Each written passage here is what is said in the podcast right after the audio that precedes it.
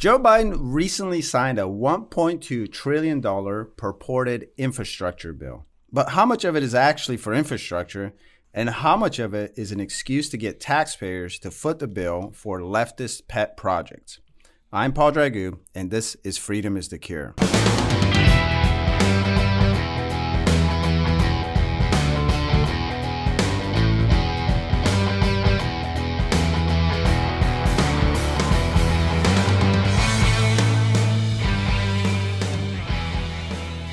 So I'll be talking to Peter Rykowski and Christian Gomez of the JBS Research Department, and we'll be discussing the bill that was recently signed, as well as the larger, more expensive monstrosity Green New Deal so-called infrastructure bill that Democrats would like to pass. Welcome, gentlemen. Thanks for having us on, Paul. Glad to be here. So the other day, I was listening to an interview with Jordan Peterson, and it turned out that, I don't know if you guys are familiar, but Jordan Peterson apparently has been involved in various national and international projects, and a lot of them involve infrastructure aspects. And anyway, one of the things that he said right away when the bill came up was, you know, that bill isn't as stupid as it could have been. So I want to talk about just how stupid is this bill. Peter, you wrote an article recently on this bill, and you outlined several leftist pet projects that seem to have little to nothing to do with infrastructure.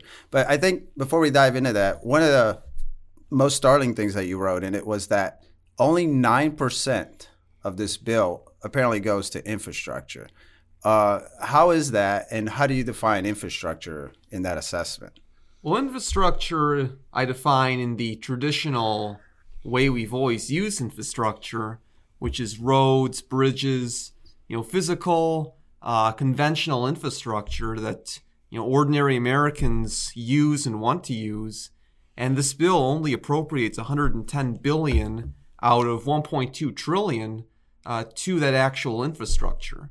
The rest of it goes to various left-wing programs, to just totally wasteful pork spending that various senators and representatives demanded for their own districts in order to get it passed. Would you consider, I know that one of the projects emphasized in this is broadband expansion and power grid upgrade. Is that not considered part of the infrastructure, or not in your definition?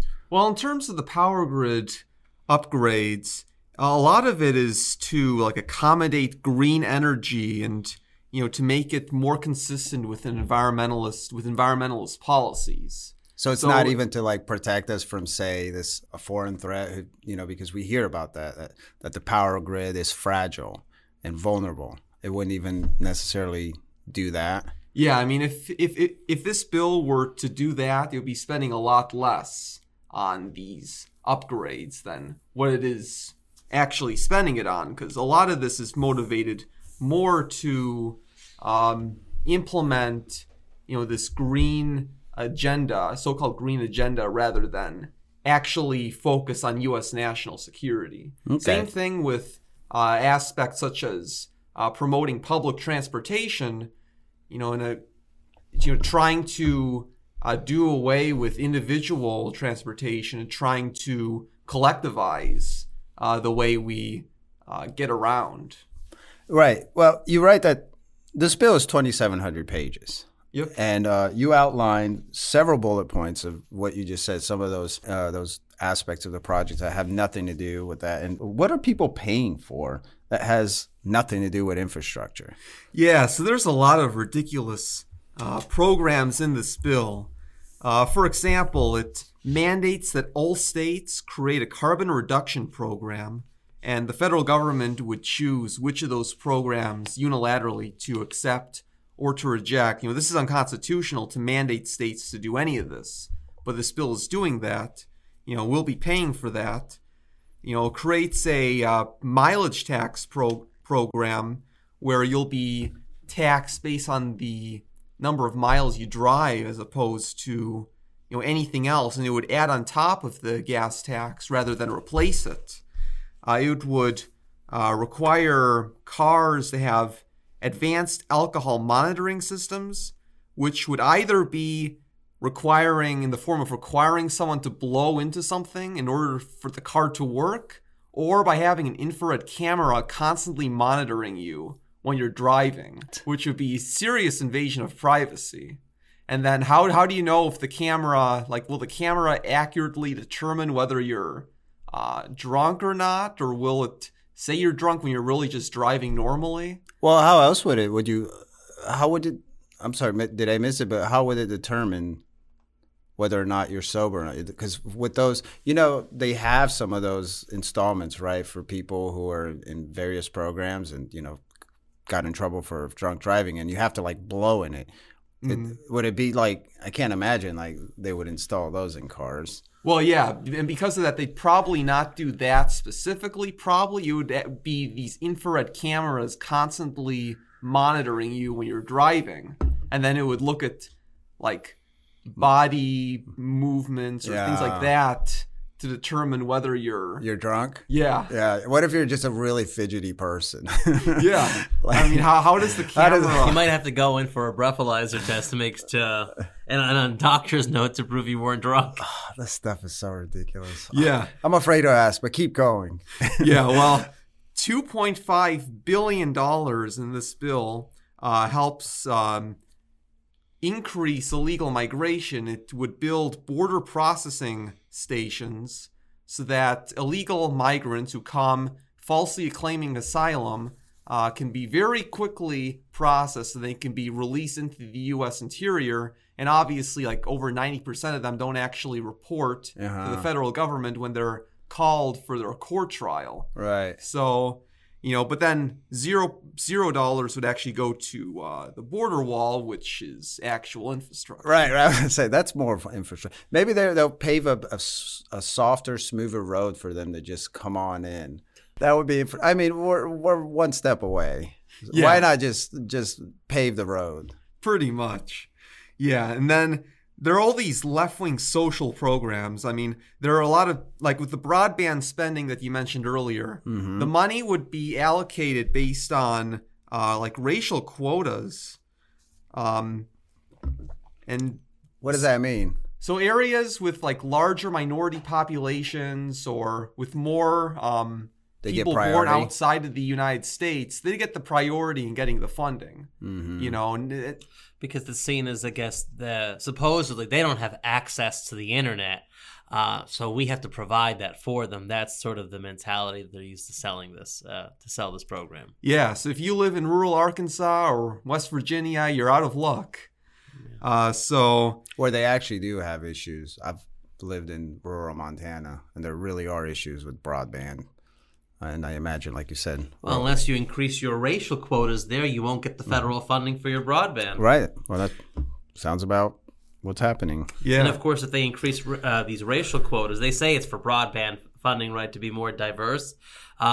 But, you know, if we increase the racial demographics, let's say, to what the left would like, the end game with that is really just to change the voting pattern so they can elect more Democrats. That's what they're ultimately after. They just use these little carrot and stick approaches to get there.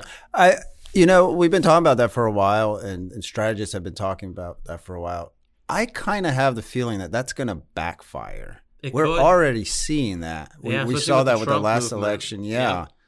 And I think it's terribly insulting, depending on how you look at it, but how I look at it is terribly insulting to assume that letting folks in, you know, especially, it sounds like they're targeting specifically people of color. They're so putting them in that group that they think it's like, oh, they're people of color, so they're going to totally vote leftist. I think what an insult, like saying these people will not go outside of this cage we've created. The greatest offender of minorities and people of color is none other than President Joe Biden. I mean, he has said some of the most outlandish, racist comments, most racist comments I've heard of any president, probably ever, decades, maybe since before the American Civil War. If you don't vote for me, you ain't black. Exactly. Things like that. He just puts people of color in this collective pot. Yeah. You have to vote and think a certain way. But for example, like voter ID, you know, we as conservatives, constitutionalists, we want voter ID laws in place so we can make sure that the right person is voting. You would think that's not a non-political subject, but the left has politicized it.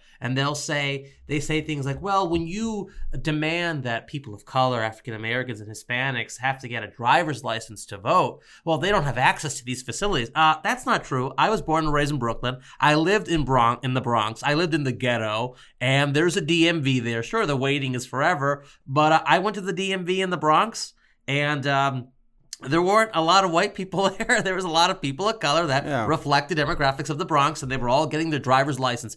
Hispanics, African Americans. So to say that they don't have access to get driver's license or New York State IDs or whatever state they're in is it's just a lie. And Joe Biden, the way he talks about African Americans not having access to this stuff, it's as if, oh, look at the poor, dumb, colored person who can't do this. Oh, poor, that, you know, that poor person. It's too hard for them. It's too hard. They can't figure it out. Yeah. That, to me, is racist. So Mr. Biden has to apologize to the minority community, if you ask me.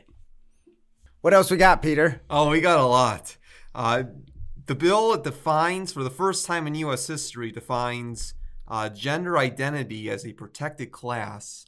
So none of the money in this bill, real infrastructure there. Yeah, yeah, human infrastructure, I guess. I mean, none of the money in this bill can be used to discriminate against, you know, a guy who claims he's a woman. You know, so all of this, you know, ridiculous stuff. And then it spends billions and billions of dollars on these ridiculous climate change provisions. You know, $500 billion just in general to protect against climate change.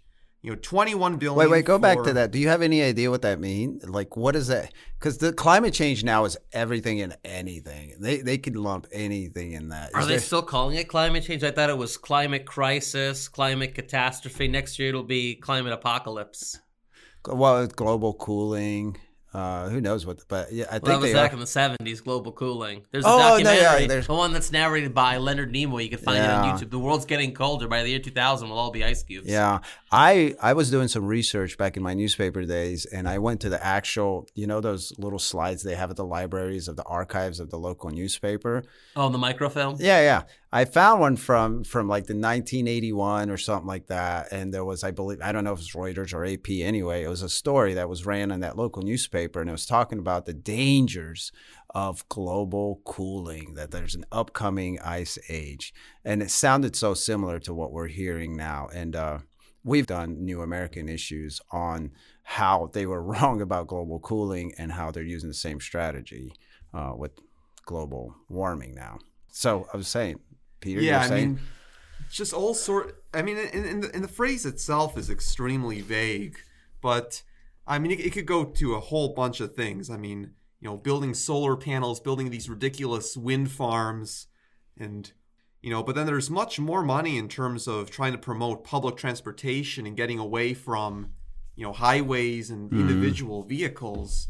You know, because you know what we see with, you know, programs like, you know, Agenda 2030, Agenda 21, trying to lump people into these massive urban areas and trying to get people out of rural areas. And we see with the Democrats what they're doing in terms of zoning laws, trying to abolish single-family zoning and trying to put everyone into these big apartment buildings. Mm-hmm. I mean, it's logical they'd want to get rid of, you know, individualized transportation and just collectivize it all. So $39 billion just goes to promoting public transportation in general, and another $15 billion for using electric-powered cars and things like that. Yeah.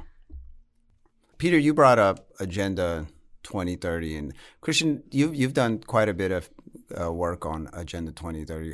What do you see? What irks you about this bill, and what connections do you see between Agenda 2030 and this bill? I really appreciate all the research that Peter has done on these, writing these alerts. I mean, he's gone, looked up, he's dug through the bills, he's found all these details, he's read other news articles as well, and he's put together and compiled a list of the most egregious things in both of these bills, you know, the one that Biden signed and the Build Back Better Act as well.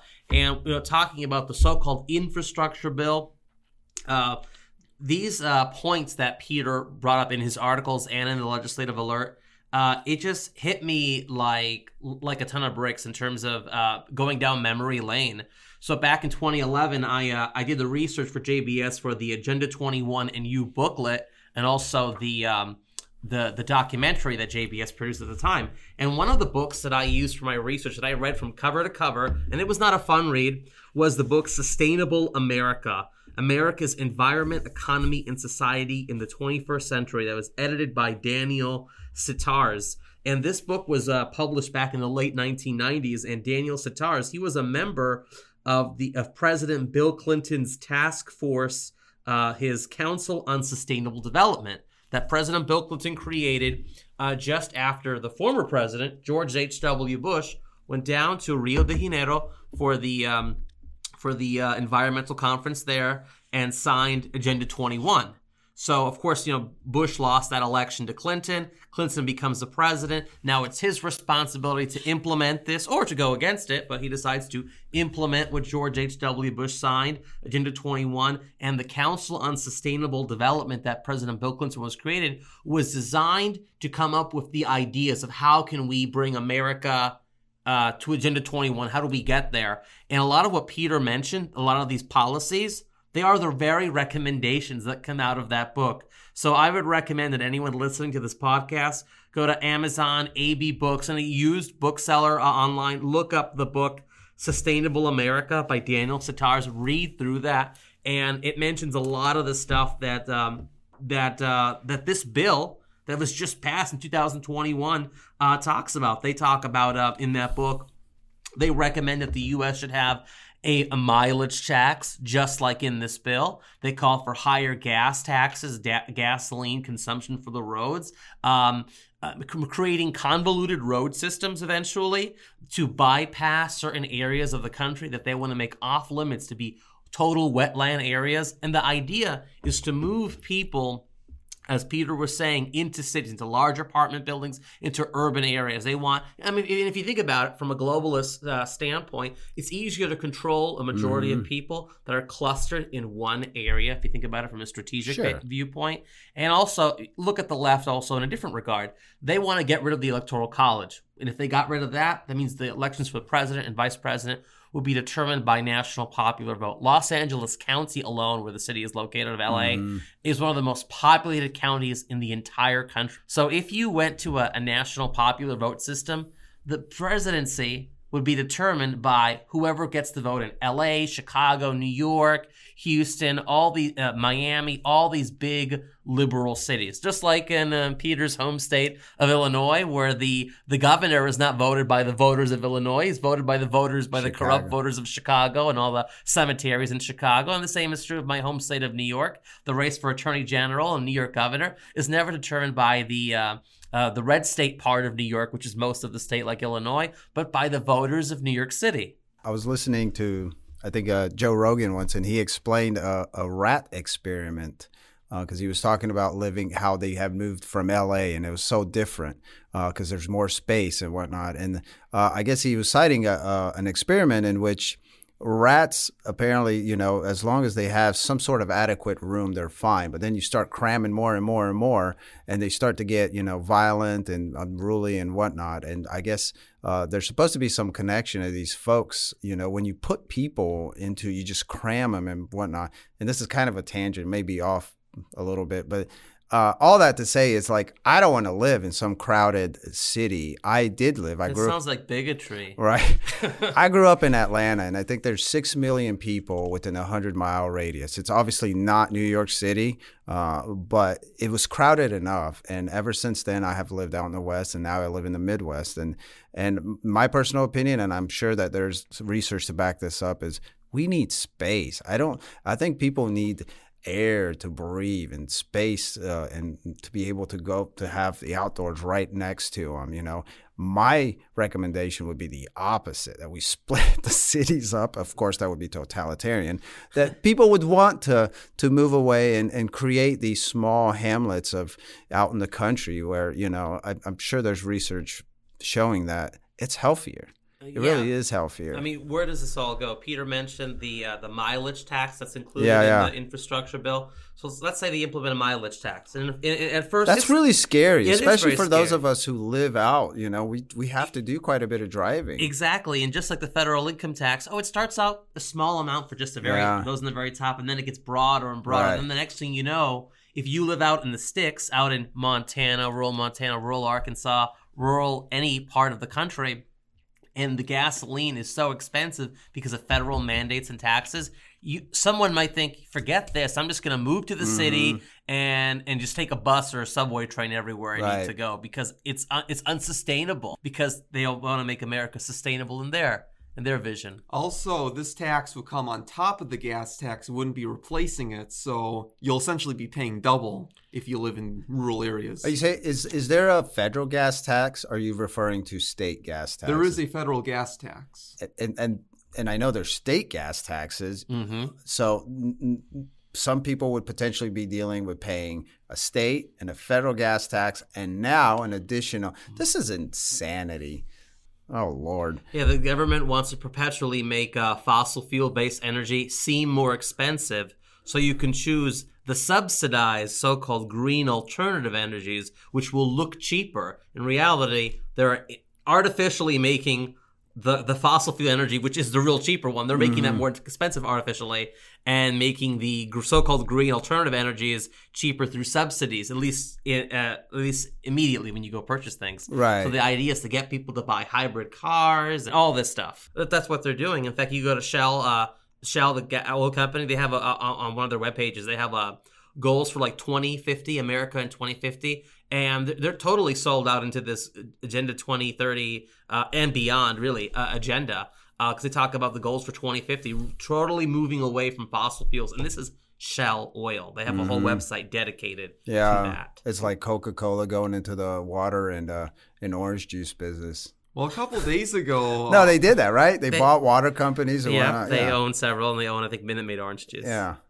Well, a couple of days ago, Art Thompson, he came out with his latest Activate America video, and he was discussing how our leaders continually make these policies and take these actions which appear ridiculously stupid, but it's a pattern, a repeated pattern of stupidity. Is it really stupidity, or is it really a conspiracy to advance some Marxist collectivist agenda and destroy a society that upholds God-given individual freedoms? Well, Gary Allen, in None Dare Call It Conspiracies, like, you would think of all these nincompoop decisions made over and over that some would go in the favor of the people.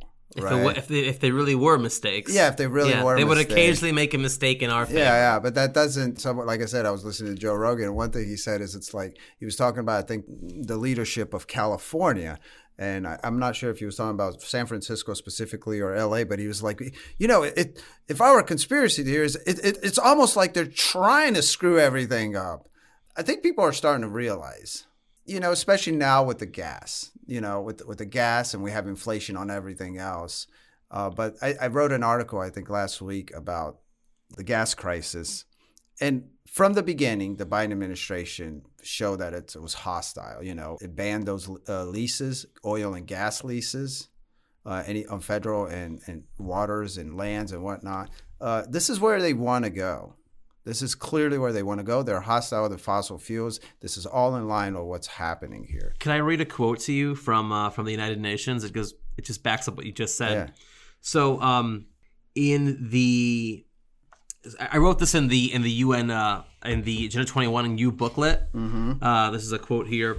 Okay, Agenda's 21 hostile view toward private property can be traced back to the 1976 United Nations Conference on Human Settlement that was held in Vancouver, Canada. Under Section D, land, of the Report of Habitat, which is what came out of that conference, the preamble stated the following, this from that 1976 UN Conference on Human Settlement. Quote, land, because of its unique nature and the crucial role it plays in human settlements, cannot be treated as an ordinary asset controlled by individuals and subject to the pressures and inefficiencies of the market.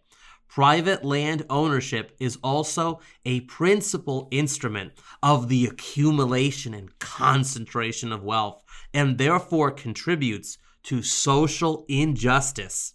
If unchecked, it may become a major obstacle in the planning and implementation of development schemes. I mean, this is all about socialism. That's what it's really all boils down to. They want socialism at any cost. And environmentalism in these bills is a step towards building a socialist society. As Biden says, just like all his UN comrades, right? Build back better. Ayn Rand wrote in Capitalism and Idea Unknown that if you do not have the right to private property, you're essentially a slave because you cannot keep the fruits of your labor. That's one of the first acts that the Soviet government did when the Soviet Union was formalized.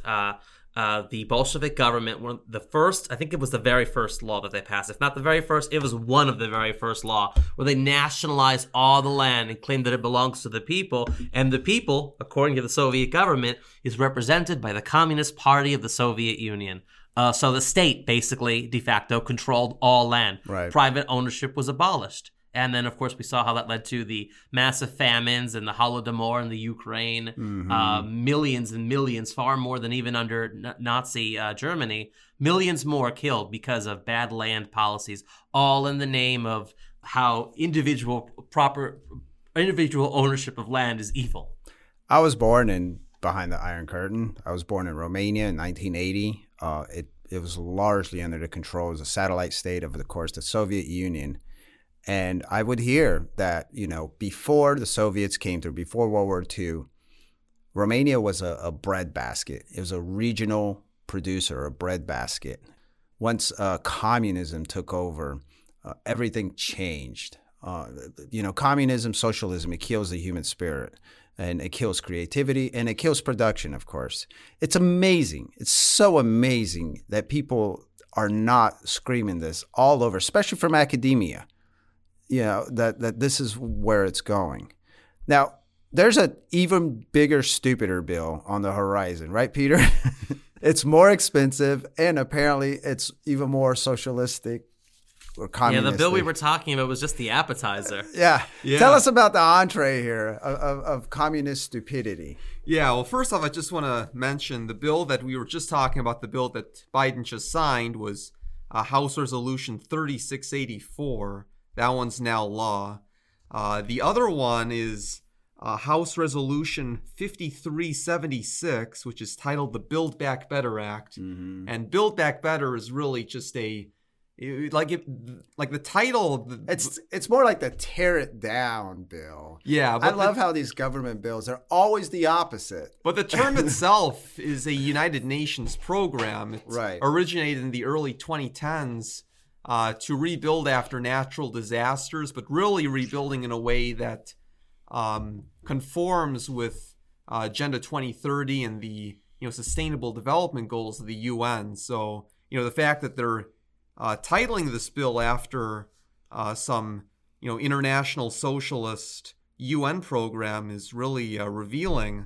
But this bill, it's really brazen. They're really like, they won't know. And most people don't know, I guess, unless you're reading The New American. That's right. Yeah, we've been preach it. Yeah, but this bill, it would officially on paper, it would spend $1.75 trillion.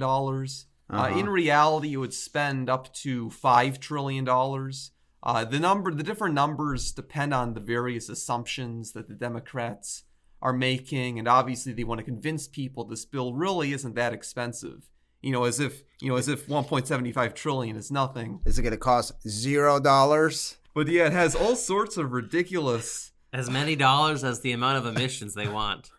$0. Tell us about the $0 bill, Peter. Go on. Sorry to cut you off. Yeah. Well, the $0 bill that would cost $5 trillion would have all sorts of ridiculous stuff. It would have $555 billion in climate change spending. More climate change spending. Yep. Right. Yep. Totally implementing the Green New Deal. Pretty much anything can think of. They would have a mass legalization of illegal aliens in this country, up to 6, 7, 8 million illegals.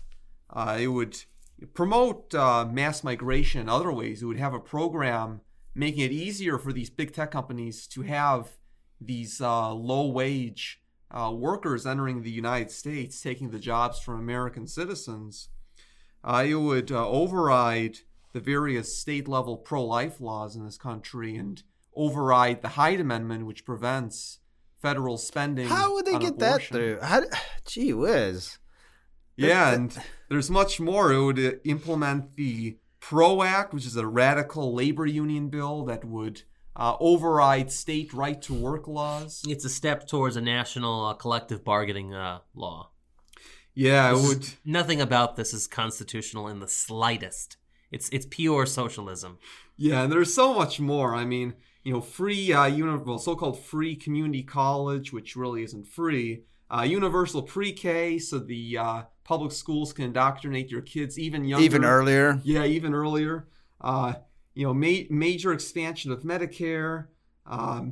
There's a provision, $3 billion, for what they call tree equity, which I have no idea what that even means, but just sounds like some... You just want to bring it up because it sounds so dumb.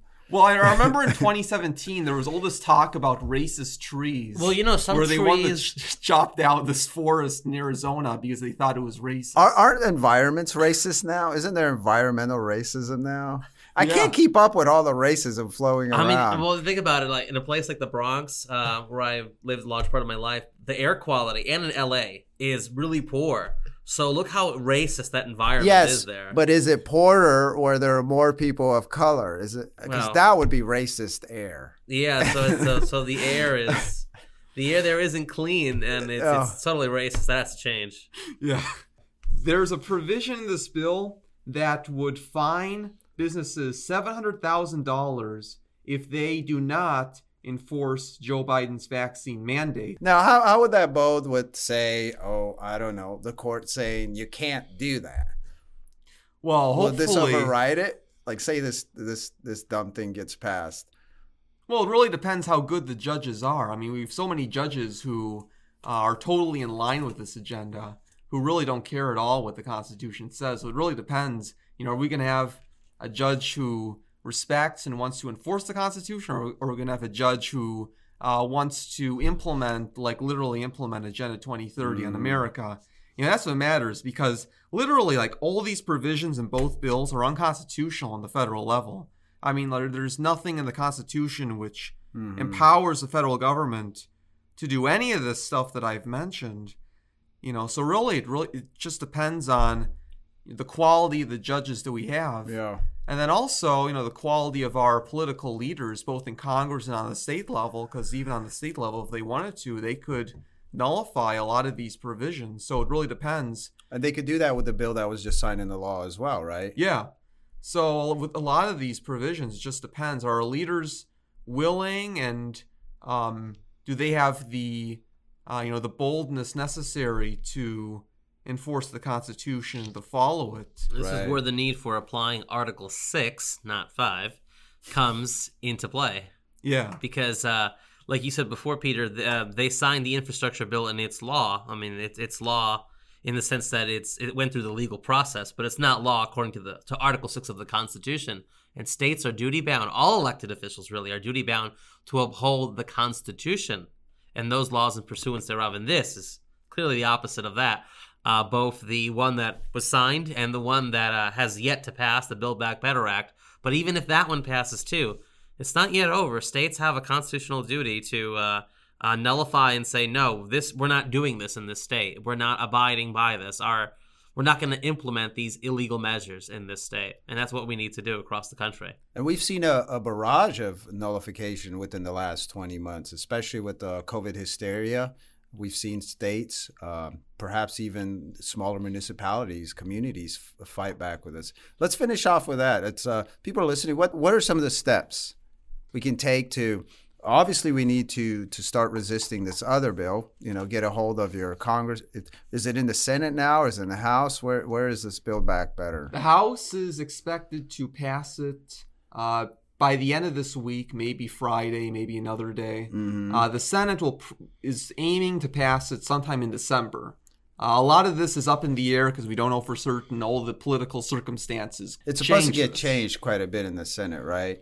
Yeah. But they're going to use reconciliation, right, to pass it? Yeah. So under this process, the Senate is able to pass the Build Back Better Act without any support from Republicans, because there's a process called reconciliation, which allows them to pass certain legislation with budgetary impacts by a simple majority rather than having to abide by the filibuster. Is there any chance that there are any Democrats who are gonna stray, who are gonna go rogue? Well, there are a couple Democrats who seem reluctant to support like the most radical things in this bill, but even those seem supportive of passing the bill, like overall. So not really. The Democrats seem pretty lockstep behind this, with some very minor exceptions. Well, Joe Manchin, you know, he'll voice, you know, like, oh, should we really be spending so much? You know, is, you know, such and such provision, you know, do we really need this? But overall, I think he'll vote in favor of this bill, with the exception of if he really fears that he'll lose re-election. So you think this will go through as well, huh? There's a high chance of it. That's why that's why people should not sit back and, you know, expect the Democrats to implode. People should get active in their communities, you know, and get active in contacting their officials. You know, they should not just sit back on the couch and, you know, think that Joe Biden's just going to implode in a couple of months. I mentioned the legislative alerts that Peter created for us on JBS.org and that we've constantly blasted out. And yes, we want you to go to JBS.org, click on Act Now, click on Federal Alerts, and click on the Stop the Build Back Better Act alert. But more so than just sending an email, we want you to call the office of your congressman. Calling is more effective than email. Everyone, no one has an excuse. If you're listening to this, you're using the internet. If you're on the internet, go to JBS.org, send that alert, that email. It's pre-written. So if you don't want to edit it, you don't have to. But we encourage that you put it in your own words, so they're not all copy and pasted. We provide all the information and details. You can put it in your own words. But more so than clicking a simple send to your 2 U.S. senators and 1 member of the House, call. Click the button there to call them. Speak on the phone with them, and do so repeatedly. And if it's even possible for you to visit the local office of your congressman and senator in their state, if that's a possibility, do that too, because constituent visits are even stronger than phone calls, and phone calls are stronger than emails, and everyone with access to the internet can send an email very simply, and ours are pre-written, so that saves you some trouble. Please, we have to act on this now.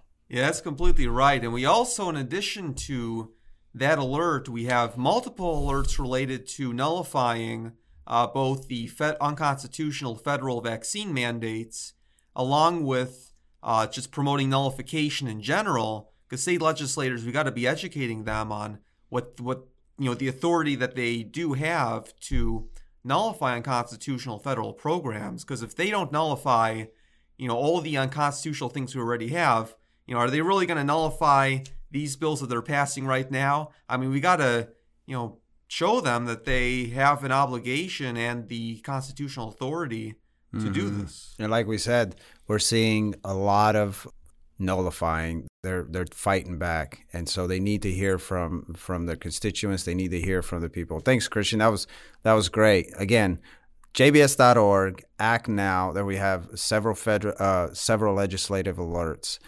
Guys, I appreciate you coming, sharing. It was good stuff. Thanks for listening, everyone. Thank you. Thanks, Paul.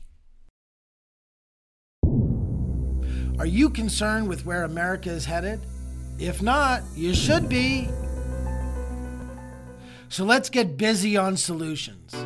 At the John Birch Society, our staff and members have over 60 years of experience in pushing back on outrageous abuses of government. Our tools are truth and education. Our methods are tried and true with scores of successful operations. Joined together with the tens of thousands of members of the John Birch Society nationwide to make a difference. We have professional staff strategically placed all over the nation and will provide the training you need to be a success. We will provide the materials you need to be a success. We will provide the esprit de corps that comes with working in concert with tens of thousands of members nationwide on the same goals. If you want a bellyache and do nothing, don't join because we don't want you. But if you're a patriot and you love our country and want to preserve the blessings of liberty to the next generation, then we need you in the fight today. Not soon, today. Let me clarify, today. Go to jbs.org and get involved right now. And remember, the Constitution is the solution.